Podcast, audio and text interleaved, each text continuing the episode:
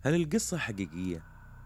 فعليا الدكتور عاجز عن الإجابة وبعد ما قريت التفاصيل بنفسي أتفق مع الدكتور في هذا العجز وإنت كذلك وإنت كذلك أترك لكم الإجابة في التعليقات لأن الموضوع راح يبدأ بحادث بسيط ويمكن ما راح يثير الاهتمام إلا إنه راح يكبر بتسارع غريب ويصير مثل البيرة العميقة اللي مليانة ألغاز وراح يبتلع أو تبتلع أصحاب القصة نفسهم وراح نوصل لنهاية صادمة ويكون فيها كثير من التساؤلات في نفس الوقت. دائما يقولوا الخوف له رائحة جاذبة كالمسك خانقة مثل الدخان. أعزائي متابعين قناة القهوة السوداء حسابي أقدم فيه قصصا مختلفة باستمرار. ويا مرحبا بالجميع ولا تنسون الاشتراك في القناة والإعجاب وتفعيل الجرس. أنا نزيلة في مستشفى الطب النفسي ولا أشعر بضيق من هذا الموضوع ويمكن يكون الحل المناسب عشان أحمي نفسي من اللي يبغون يتخلصون مني لأن الشرطة نفسها ما قدرت تحميني خصوصا إنهم ما يصدقون وما يعترفون بسلامة عقلي. وأنا تحولت من بنت بسيطة تعيش حياة طبيعية إلى حياة ثانية يشوفها الناس مجنونة وما عندها عقل وكل هذا في أيام بسيطة تغيرت حياتي كلها وهذا الشيء خلاني أخسر كل شيء باستثناء عقلي اللي ما زلت مصرة على إني ما فقدته. في هذيك الليلة الممطرة من عطلة نهاية الأسبوع كنت في السيارة مع زوجي وبنتي وعمرها سبع سنوات وتونا طالعين من بيت أحد الأقارب وكنا معزومين على العشاء وكانت المناسبة ترقية في العمل في واحدة من شركات النفط. كان زوجي جدا حريص وهو يسوق السيارة. وسط الشوارع الرئيسية ومبتلة بحكم أن الجو كان ممطر قبل يطلع قدامنا فجأة رجل غامض وما ندري من وين طلع بالضبط. لكني لمحته بسرعة وهو يلبس بالطو حق المطر مع غطاء للراس حجب ملامحه أكثر مع هذا الظلام. أتذكر شهقتي ومحاولة زوجي السريعة إنه يتفادى التصادم. ولا أدري إذا قدر يتخطاه أو لا لأن الأحداث كانت سريعة ورهيبة وكمان بسبب المطر الغزير ابتلت الشوارع تماما. هنا انحرفت السيارة وانقلبت بشكل مخيف وقوي. أتعرض رأسي لاصطدام قوي بقزاز السيارة مع العلم إني رابطة حزام الأمان وما فقدت الوعي. يمكن عشان أنا أم وأتجاوزت كل هذا المهم التفت للمقعد اللي ورا. أشوف بنتي اللي كانت كمان رابطة حزام الأمان وتبكي بخوف وتطلب المساعدة. أما زوجي شفته وجهه كله دم. وبيده يبعد الدم عن عيونه عشان يشوفنا ويسألنا بصوت خافت إذا إحنا بخير وحاول يخرج من شباك السيارة المقلوبة بصعوبة إلا إنه خرج في النهاية. وأنا ساكتة من الصدمة وبنتي تبكي وصوت الأمطار اللي أعطى كل هذا المشهد دراما قوية وجاني شعور بالاطمئنان علشان اطمنت عليهم. وبعدها فقدت الوعي تماما. صحيت بعد الحادث بساعات قليلة. وقبل تشرق شمس اليوم الثاني مثل ما عرفت بعدين لقيت نفسي في المستشفى وواحدة من الممرضات واقفة قدامي تتبسم وتقول إن راسي تعرض لضربة قوية لكن لحسن الحظ ما هي خطيرة وفي جرح بسيط سطحي في جبهتي والدكتور ضمده وشوية ردود بسيطة راح تروح مع مرور الوقت وتطمني وتقول إني بخير وبإمكاني أخرج إذا بغيت الآن. حسيت براحة لثواني قليلة قبل أستوعب اللي صار لنا ومرينا فيه. سألت الممرضة بخوف وين بنتي؟ قالت لي بنفس الطريقة والأسلوب وصوت هادي جدا ومطمئن إن بنتي بخير وما تعرضت لأذى من حسن حظها وهي برا تجلس لكن جوابها ما كان كافي بالنسبة لي لأني في النهاية أم وعشان كذا قمت من مكاني بسرعة والممرضة تحذرني وأنا متجاهلتها تماما وأدور على بنتي إلين لقيتها في الاستراحة وكان معاها واحد من الممرضين من جنسية آسيوية وكان يسولف معاها بطريقة أبوية ويحسسها بالأمان وأول ما شافتني ركضت علي وحضنتني بقوة. زاد معاها ألم راسي وجسمي لكن ما اهتميت وسألتها أنت بخير؟ وهزت راسها بالإيجاب. قرب مني الممرض ويأكد لي إنه كل شيء تمام وأنا وبنتي ما فينا إلا العافية. وقتها سألته عن زوجي بقلق وابتسم وهو يأكد إن زوجي بخير إلا إنه أتعرض لإصابات لا أكثر. وما هي خطيرة لحسن الحظ. بس علاجها راح ياخذ شوية وقت وقال لي إنه محقق المستشفى ينتظرني أصحى علشان بيسألني شوية أسئلة وقلت له اسمح لي أطمن على زوجي أول شيء. هز راسه متفهم الموقف ويقول لي رقم الغرفة. ومشيت أنا وبنتي مع بعض بين الممرات إلى ما وصلنا إلى غرفة زوجي. وفعلا زوجي ما كان في أفضل حال لأن إصاباته كثيرة والضماد يلف راسه غير الكسور والرضوض هنا وهناك إلا أنه أطمنا لأنه مسألة وقته راح يتعافى في غضون أسابيع. بالذات إن شفت ابتسامته وبعدها جلسنا مع الدكتور النفسي ونتحدث عن إصاباتنا قبل يدخل واحد غرفة زوجي وكان محقق المستشفى اللي اعتذر على الإزعاج وأتمنى لنا جميعا الشفاء العاجل. طلب مننا باحترام إن نجاوبه على أسئلته عشان يفهم ملابسات الحادث. أعطيت بنتي جوالي وخليتها تجلس في نهاية الغرفة وتنشغل فيه. وبدأ المحقق يتكلم عن السيارة ويقول إن تقريبا إصلاح السيارة مرة ثانية شبه مستحيل لشناعة الحادث والإنقلاب وبعد ما خلص سأل زوجي عن اللي حصل وإنه يحاول قدر الإمكان ما يهمل أي تفاصيل. وبعدها قال المحقق من كلامك كأنه عابر طريق ويمكن حاول إنه ينتحر بالطريقة هذه. هنا رد زوجي معقولة ينتحر ويعرض حياة الناس للخطر يقول المحقق مين يدري؟ الإنسان أحيانا يوصل لمرحلة يأس. تدفعه إنه ينتحر بعيد عن التفكير بمصير أي أحد. على كل حال لو كان انتحار فتحقق بنجاح. طلعنا فيه بدون فهم ويقول وهو مبتسم لقينا عابر الطريق وكان مصاب ومرمي على الرصيف نتيجة الحادث وهو يلفظ أنفاسه الأخيرة. وحاول المسعفين إنقاذه إلا أنه توفى في سيارة الإسعاف متأثر بالإصابات وقبل وصول المستشفى بدقائق سكتنا فترة من قوة الموقف ورهبته وزوجي وهو قلقان سأل المحقق هل راح أتحمل مسؤولية موته؟ حاولت أتفاداه مثل ما قلت لك وعرضت حياة عائلتي للخطر بسبب هذا الشيء. رد عليه المحقق القضاء هو اللي راح يحسم الموضوع ما هو أنا؟ وبعدين مثل هذه القضايا غالبا ما تنتهي بغرامة مالية يحددها القاضي إلا إذا كان أهل الضحية لهم رأي ثاني. لكن في مشكلة ثانية أكبر من الحادث نفسه. الشرطة ما لقت ما يثبت هوية عابر الطريق هذا لا محفظة ولا أي أوراق رسمية. حتى بصمة ما هي موجودة في السجلات الرسمية. عشان كذا راح أطلب منكم بشكل ودي وقانونيا ما يحق لي هل تقدرون تجون معاي لثلاجة المستشفى؟ عشان تشوفون الجثة يمكن تتعرفون عليها. وكان يقول الكلام هذا لي برجاء بالنسبة لي أني أروح معاه الآن وزوجي كان اليوم الثاني. بعد ما تتحسن حالته الأكيد إني ما ارتحت لهذا الطلب واعتذرت وأنا خايفة وأهز رأسي بلا ما راح أقدر أقرب من أي جثة. حاول المحقق يقنعني والمسألة مهمة جدا وإن هذه الطريقة الأمل الأخير عشان نتعرف على هويته. في النهاية وافقت وتركت بنتي مع زوجي ورحت أنا والمحقق لثلاجة الموتى. ولما دخلنا الغرفة وكان في واحد من الممرضين وكأنه ينتظرنا ورحب فينا وراح للثلاجة عشان يفتحها. وهنا شفت وجه عابر الطريق لأول مرة. وأنا أقول في نفسي لحظة كنت أتوقع أني أشوف أي رجال في العالم إلا هذا الرجال. شهقت شهقة قوية بردة فعل عفوية. من اللي شفته والدكتور والمحقق جاء في بالهم عشان شفت الجثة لكن الموضوع أكبر بكثير لأن الجثة كانت لزوجي نفسه. نعم زوجي اللي يفترض إنه بخير وهو جالس مع بنتي حاليا. كيف يمكن يحصل شيء زي كذا؟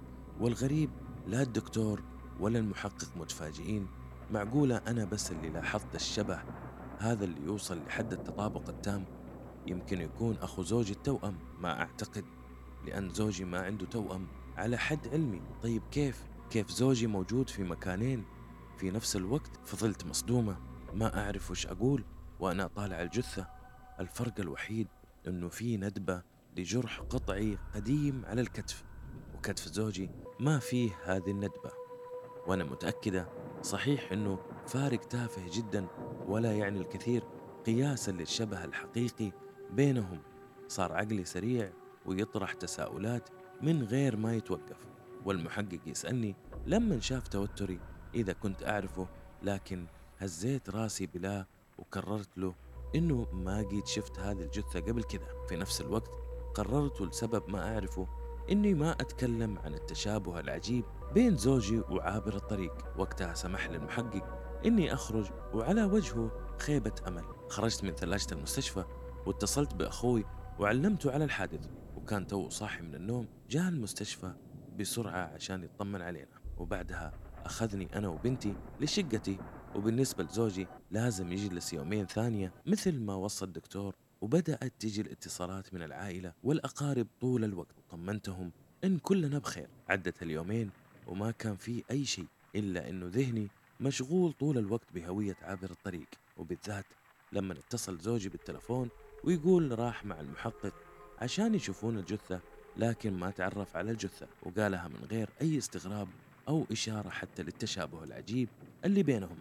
وهذا الشيء خوفني كثير وأربكني خلاني أصر على أني أحتفظ بالأفكار اللي تدور في راسي لنفسي. بشكل مؤقت إلين أفهم إيش اللي قاعد يحصل. وفي نفس الوقت المستشفى مليان حالات مرضية وناس مصابة بحوادث وجثث ولأن الجروح على وجه زوجي كثيرة فيمكن ما انتبه أحد للتشابه الكبير. طيب إيش حصل لما شاف زوجي الجثة بنفسه وما كان في أي ردة فعل أو استغراب؟ يمكن عشان إصابة راسي اللي عملت خلل في دماغي وصرت ما أشوف الأشياء على حقيقتها. يمكن هذا التفسير العقلاني المبدئي بس راح ينهار قدام المنطق البديهي لأني أشوف الأشياء كلها بصورة طبيعية. وما توقفت الأسئلة في راسي لحظة واحدة حتى لما رجع زوجي للبيت ورجع الاستقرار لأسرتنا الصغيرة بعد الحادث الأليم اللي تعرضنا له. هنا قررت أحسم الموضوع وأروح للمستشفى في اليوم الثاني عشان أطمن على صحتي وسلامة راسي ووقتها يكون لكل حادث حديث من غير ما أعرف إنه حياتي. راح تنهار قريب وبسرعة كبيرة. صحيت بدري من اليوم الرابع للحادث لبست ثيابي بسرعة وخرجت للمستشفى وقلت لزوجي إني أشعر بشوية ألام في راسي وبروح أطمن على نفسي بعد الحادث. وفي شيء غريب وما قدرت أفهم ما أدري ما شعرت براحة عشان بنتي معاه في الشقة. يمكن يكون إحساس الأم بالخطر على بنتها صراحة ما أعرف. عشان كذا أخذتها لبيت الوالد وقلت له إن أمي تبي تشوفها بعد الحادث وإن حنا في إجازة في نصف السنة الدراسية. المهم رحت المستشفى حتى سيارتي ما وقفتها زين. ودخلت مع البوابة الرئيسية وعديت قاعة الاستقبال وقابلت الدكتور وقلت له إني ماني مطمن على إصابة رأسي وأحتاج فحوصات أكثر. هنا استغرب الدكتور وسألني بابتسامة إذا في ألم وقلت له لا وحاولت أبين أن الموضوع ما يتجاوز الوسوسة. فهم علي الدكتور وسوى الفحوصات المبدئية اللي أكد أنه ما في أي شيء وكل الأشعة والتحاليل سليمة وقت ما كنت عندهم وقت الحادث. تقول بعد هذا الكلام ما أدري إيش أقول له عن زوجي وعابر الطريق إنهم يشبهون بعض وإن ما في أحد يشوف هذا التطابق العجيب بس أنا ماني دكتورة. لكن كلامي هذا ما هو تحت أي بند من الأمراض على حد علمي. بعدها سألت الدكتور بشكل مباشر لسه جثة عابر الطريق موجودة في المستشفى؟ ما وصلت لأي معلومات عن هويته؟ رد الدكتور بأسف لا وقال راح نحتفظ بجثته في مشرحة الأدلة الجنائية إلين نتوصل لهويته. ومثل ما فهمت من المحقق إنه ما ورد لرجال الشرطة أي بلاغات اختفاء لأشخاص في اليومين الماضية. لا بصمات ولا أقارب وكأن هذا الرجال ما هو مسجل في السجلات الرسمية أساسا. طبعا ما كان عندي رد فسكت وكلامه زاد عندي التوتر من شيء مجهول وإن في شيء غريب بيحصل حواليني وماني قادرة أفهمه ولا أدري وين هذه الأحداث بتوديني. أو ممكن تكون هذه الأحداث طبيعية جدا ولا إنه عندي مشكلة ولا أدري ما زلت مصرة إنه ما أذكر هذه النقطة لأي أحد. وكأن في صوت ونداء بشكل مستمر في راسي وعقلي الباطني يقول أنتظري شوي. بعد كذا خرجت عشان أخذ بنتي من بيت الوالد وراجع لشقتنا. وأنا أفكر أنسى الموضوع بشكل مؤقت يمكن الشرطة توصل لشيء في الأيام الجاية ولا راح يفضل الموضوع لغز وأرجع أمارس حياتي طبيعي؟ ويومها قضينا ساعات جميلة مع زوجي وبنتي. شفنا فيها فيلم عائلي وبعدها أخذت بنتي لفراشها وأنا رحت غرفتي ولقيت زوجي ينتظرني ويطلب مني أساعده يبدل ثيابه. عشان إصابته قربت منه وأنا مبتسمة. ابتسامة عريضة إلا إنه ابتسامتي هذه بسرعة تبخرت. وفجأة أتغيرت ملامح وجهي لأنه شفت نفس الجرح القطعي القديم اللي شفته على كتف عابر الطريق. هذا مستحيل. ما يمكن اللي قاعد يصير شيء عادي. زوجي ما يملك هذا الجرح في كتفه. أبدا. حتى أمس ما كان موجود وأنا واثقة من هذا الكلام. وبعدين راسي بخير بعد ما تأكدت من كل التقارير الطبية وكلام الدكتور لي طيب كيف أفسر اللي قاعد أشوفه؟ ما قدرت أسكت أكثر من كذا وقررت إني أتكلم معاه. سألت زوجي بخوف. ودي أقول لك شيء ما أقدر أقوله لأحد غيرك وأرجوك لا تتهمني إني مجنونة ولا أتوهم. أنت تعرف إني شفت جثة عابر الطريق وشفت ملامحه بكل دقة وهو نسخة منك بالضبط إلا إنه ولا واحد لاحظ هذا الشيء إلا أنا ولا فهمت السبب حتى أنت نفسك ما لاحظت الشبه اللي بينكم وبعدين الجرح اللي على كتفك ما كان موجود قبل كذا. وأنا شفته على كتف عابر الطريق. كيف صار على كتفك؟ يا ليت تفهمني. كانت ردة فعله فوق الوصف وفوق خيال أي بشر. ابتسم بطريقة ساخرة وغامضة ما عمري شفته يضحك من يوم ما تزوجنا بالطريقة هذه. وقال بصوت همس وهو يطالع في عيني بشكل مباشر. ما في أي خطأ لأني لقيت الفرصة عشان آخذ مكان زوجك. لأنه يشبهني وأنا كنت متعمد أوقف قدام سيارتكم يوم الحادث عشان ألتقي بزوجك وجها لوجه بعيدا عن عيون الناس عشان تبدأ عملية الاستحواذ واللي تاخذ شوية وقت عشان كذا أنتقل جرحي القديم إلى كتفه. وهذه آخر مراحل الاستحواذ. هنا بدأت البلاهة على وجهي وكنت أحسبه يمزح لكنه أبتسم ابتسامة خبث ويقول فجأة بصوت مبحوح عشان الحادث أو هو صوته فعليا يمكن ما سمعتي بالشبح الشبيه أو السائر المزدوج. مصطلح ألماني الأصل ويطلق على من هم على قيد الحياة على عكس إن الأشباح تتمثل على الموتى فقط. ومفهوم الشبح الشبيه ما يختلف كثير عن مفهوم القرين في الدين الإسلامي. كمل يقول أنا الشبح الشبيه بزوجك. وانتحلت شخصيته وأخذت مكانه في عالمكم عالم البشر. ما لاحظتي أن الشرطة ما قدروا يتوصلون لهوية عابر الطريق مع وجود جثة في المستشفى. هذا جسمي قبل أستحوذ على جسم جوزك. وأكيد في اختلافات بسيطة زي البصمة وشيء من الشخصية مختلف. لا يكاد يذكر. فهمت الآن؟ تقول بارتباك وتوتر. هذا أكيد يمزح. أنت تمزح صحيح. ما رد على سؤالي. بس فضل يطالع فيا وهو ساكت بنفس الملامح فيها مكر وسخرية وخبث. وهنا صرخت وقلت إيش قاعد تقول؟ وبعدين الجثة حقيقية في المستشفى ومستحيل تكون لشبح. ضحك ضحكة طويلة وقال هذه الحقيقة لأن الأشباح الشبيهة ما هي طيف مثل بقية الأشباح.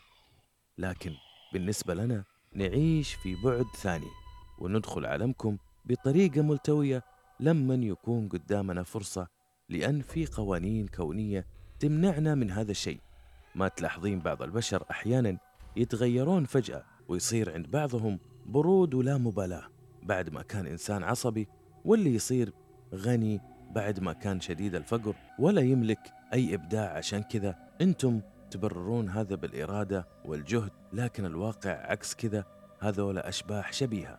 قتلوا اللي يشبهونهم واستحوذوا على أجسادهم. البشر في نظرنا أغبياء والاستحواذ عليهم والاحتفاظ بهويتنا وقدراتنا يخلينا نوصل للمجد والثراء في عالمكم. تقول بعدت عنه لا إراديا وأنا خايفة ويكمل كلامه وهو يطالع فيا وما نزل عينه. كثير أحيان يلتقي عالمنا بعالمكم في نقاط تماس محددة وعند نقاط التماس. هذه تحصل فجوة تخلينا نتسلل لكم. وأنا قدرت أتسلل لعالمكم زي ما تشوفين نعم أنا الشبح الشبيه بزوجك. وراح أخلي نسختك من بني جنسي تاخذ مكانك قريب. كان كلامه أقرب إلى السخافات وما كنت أصدق منه حرف واحد. لولا اللي شفته بنفسي بالمستشفى وملامح وجهه اللي كانت هادئة وصارمة وكأنه يأكد كل كلامه. السؤال هل هذا الكلام معقول؟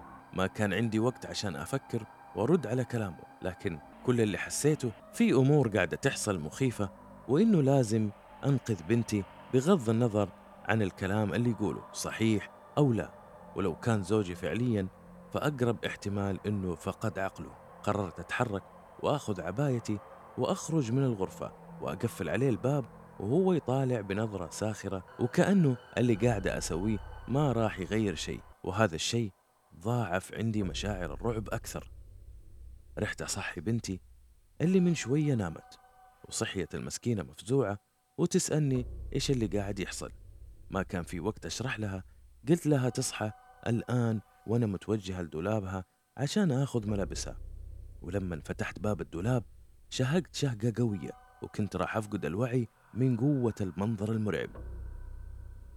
شفت جثة بنتي في الدولاب. طيب مين اللي تنام على سرير بنتي؟ ويوم التفت ناحية السرير وشفت بنتي ما عاد صرت أقدر أميز هذه بنتي أو لا. وهي تطالع فيا بنظرة ساخرة لا يمكن ومستحيل تصدر من طفلة في هذا العمر وتتكلم بصوت رزين. أنا الشبح الشبيه ببنتك وأخذت جسمها قبل كم ساعة وتركت جسم القديم في الدولاب. والآن ما فضل إلا أنت وأفضل حل إنك تسلمين جسمك لأن ما راح أحد يصدقك أبدا. خرجت من الشقة وأنا أجري وعبايتي تطير وملابس النوم وأنا أجري واضحة وكأني مجنونة أهم شيء أخرج من الحي كله. وصرت أصرخ على السيارات والتكاسي أي أحد يوقف وينقذني. ولحسن حظي وقفت سيارة فيها اثنين شباب ويصيحون علي إني أهدى وتوقفت سيارة ثانية وثالثة ورابعة وأنا في حالة هلع رهيب وكلامي كان متقطع وأنفاسي متقطعة. ومن قوة الضغط طحت في الأرض وأسمع واحد يصيح ويقول هاتوا قارورة موية. ومسكت برجل واحد فيهم وأترجاه إنه ما يتركني. ما حسيت بالوقت واللي حصل إلا الشرطة والإسعاف جولي ويشيلوني داخل الإسعاف لأن فعليا ما قدرت أمشي من قوة الصدمة. حتى لما وصلت المستشفى وأنا مو قادرة أهدى. لحظة واحدة وأنا أصيح بأعلى صوتي حياتي في خطر ولازم تحموني وبعدها حسيت بوغص في يدي وواحد من الدكاترة يقول هذا راح يساعدك إنك تهدئين بعد ما شعرت بثقل شديد في راسي ونمت مع المخدر. صحيت بعد ساعات طويلة لقيت نفسي في واحدة من غرف المستشفى وكان قريب علي من جهة السرير زوجي وبنتي ويطلعون فيا بنظرات خبيثة وكريهة ما عمري شفتها في عيونهم. وقتها استرجعت الذاكرة كلها كانت هذه بنتي فعلا قبل تتلبس. ولما افتكرت إنهم قتلوا بنتي وقبلها زوجي وأخذوا أجسامهم زاد انهياري وصرخت صرخة قوية وأطلب المساعدة علشان يجون ويحموني بسرعة من هذا المنظر. دخلت واحدة من الممرضات بسرعة وحاولت تمسك يدي بقوة عشان ما أقوم وتطالع فيا بأسف وتطلب من عائلة المزيفة إن تخرج بسرعة وجات زميلتها وتعطيني مهدئ مرة ثانية. بعد كذا القصة راحت لاتجاه مو متوقع والسبب كلامي واللي كل من سمعه قال عني مجنون. وقرروا ينقلوني لمستشفى الطب النفسي. وبالذات إن الشرطة ما لقيت أي جثة في دولاب بنتي ويمكن أسرة المزيفة أخفوا بنتي الحقيقية. وبالنسبة لجثة عابر الطريق واللي كانت الأمل الأخير بالنسبة لي عشان أثبت نسخة زوجي عرفت بعدين نقلوها للطب الشرعي عشان ما أستدلوا على هويته. وهناك بفعل فاعل تشوهت ملامح الجثة بالكامل وأكيد اللي سوى كذا هذه الأشباح الشبيهة. وعندهم القدرة يدخلون أي مكان حتى الحواجز ما راح تعيقهم. وبالنسبة للشرطة أحالت كم شخص للتحقيق من عمل كذا. وأنا أدري إنه هذه التحقيقات ما راح توصلهم لشيء. لأني واثقة من اللي شفته. أنا مو مجنونة أنا بس شفت اللي ما يقدر أحد ثاني يشوفه. ولما تشوف اللي ما يشوفونه الناس راح يتهمونك بالجنون. على كل حال شعرت بالأمان أقل شيء لأني في مستشفى الطب النفسي. لأنه ما راح يسمحون للي انتحل شخصية زوجي وبنتي يقربون مني عشان طلبت منهم كذا. وحتى رفضت استقبالهم وأي زائر من أقاربي وأصدقائي. لأني ما عاد أثق في أحد من الأطباء والممرضات اللي يراقبون حالتي.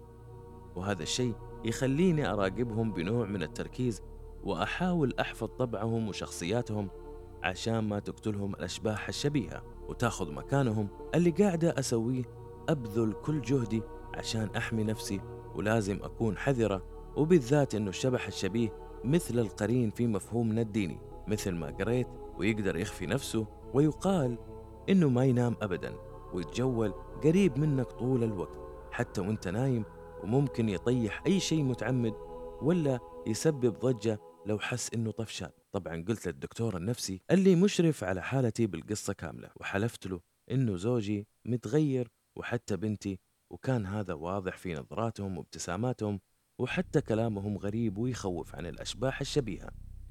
وهذا الشيء يخلي قصتي حقيقية وإني في كامل قواي العقلية. لكن الدكتور صار يهدي علي ويقول يمكن هذا بسبب الحادث واللي بدت من بعده كل هذه الأحداث ويمكن الحادث أثر على زوجي وبنتي من الناحية النفسية. وقال لي إنه في قصص قديمة ومن ضمنها لعامل أمريكي وصار انفجار بسبب إنه كان في عطل وكان أثر الانفجار دخول قضيب حديدي وزنه 6 كيلو في راسه وخرج من الجهة الثانية. والرجال ما مات رغم أنه هذا الشيء مستحيل من الناحية الطبية ومع هذا كله تعافى من إصابته مع الوقت. لكن شخصيته تغيرت تماما. حتى أصحابه قالوا أنه هذا ما هو صديقهم اللي يعرفونه وهذا الكلام حصل في سنة 1848 ميلادي في ولاية فيرمونت الأمريكية. نجا من الموت مخالف بهذا الشيء كل قوانين الطب. المهم يقول الدكتور الغبي هذا الكلام وأنا مصرة على كلامي في نفس الوقت وأكد له أن القصة مو مثل ما هو متصور. لأني كمان واثقة أن الشبح الشبيه بهذا الأمريكي أستحوذ على جسمه. لكن للأسف دايم التفسير عن الأطباء النفسيين للقصص المتعلقة بالأشياء الخارقة للطبيعة يتم ربطه بالأمراض النفسية. يا ليت لو يحطون احتمال حتى لو بسيط لصحة قصتي.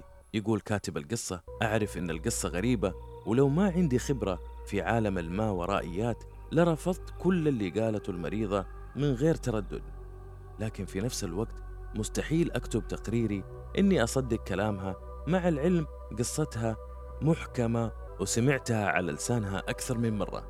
بطبيعة الحال العلم بقواعده الصارمة يرفض هذا الشيء ويقول ببساطة مريضة نفسية مصابة بمتلازمة كابج رأس وهو اضطراب نفسي يخلي المصاب إنه أحد المقربين منه تم استبداله بشخص ثاني مطابق في المظهر ويمكن يخطط لقتله ويشار إنه هذا القريب خطر على حياته مع العلم هذه المتلازمة تصيب الإناث أكثر من الذكور. حقيقة ما أعرف إن كان كلامها راح يتغير لما تتحسن حالتها أو إنها ما هي مريضة أصلا وراح تتمسك بكل الكلام اللي قالته وتفضل نزيلة في المستشفى لفترة الله أعلم كم حتكون. وبالنسبة لزوجها حاول زيارتها مرة ومرتين لكني منعته من أنه يشوفها بناء على رغبتها وما راح أبالغ لو قلت أني حاولت أفهم أعماقه إلا أنه كان قليل الكلام وجدا غامض وهو يقول لي أنه يحترم رغبتها وكأنه كان منتظر مني هذا الرد